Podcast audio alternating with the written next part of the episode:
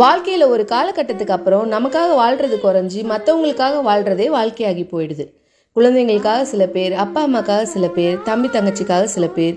படித்தா வேலை கிடைக்குங்கிற நிலைமை மாறி படிக்காமல் இருந்திருந்தா கூட ஏதாவது ஒரு வேலைக்கு போயிருக்கலாமேன்னு ஃபீல் பண்ணுற அளவுக்கு மோசமாக தான் வாழ்க்கை போயிட்டுருக்கு. ஆனால் அதையும் தாண்டி ஒரு நாள் கனவுகள் நிஜமாகும். நமக்கு பிடிச்ச மாதிரி வாழ்க்கை மாறுங்கிற நம்பிக்கை தான் பல பேரை இன்னும் தெம்போட ஓட வைக்குது.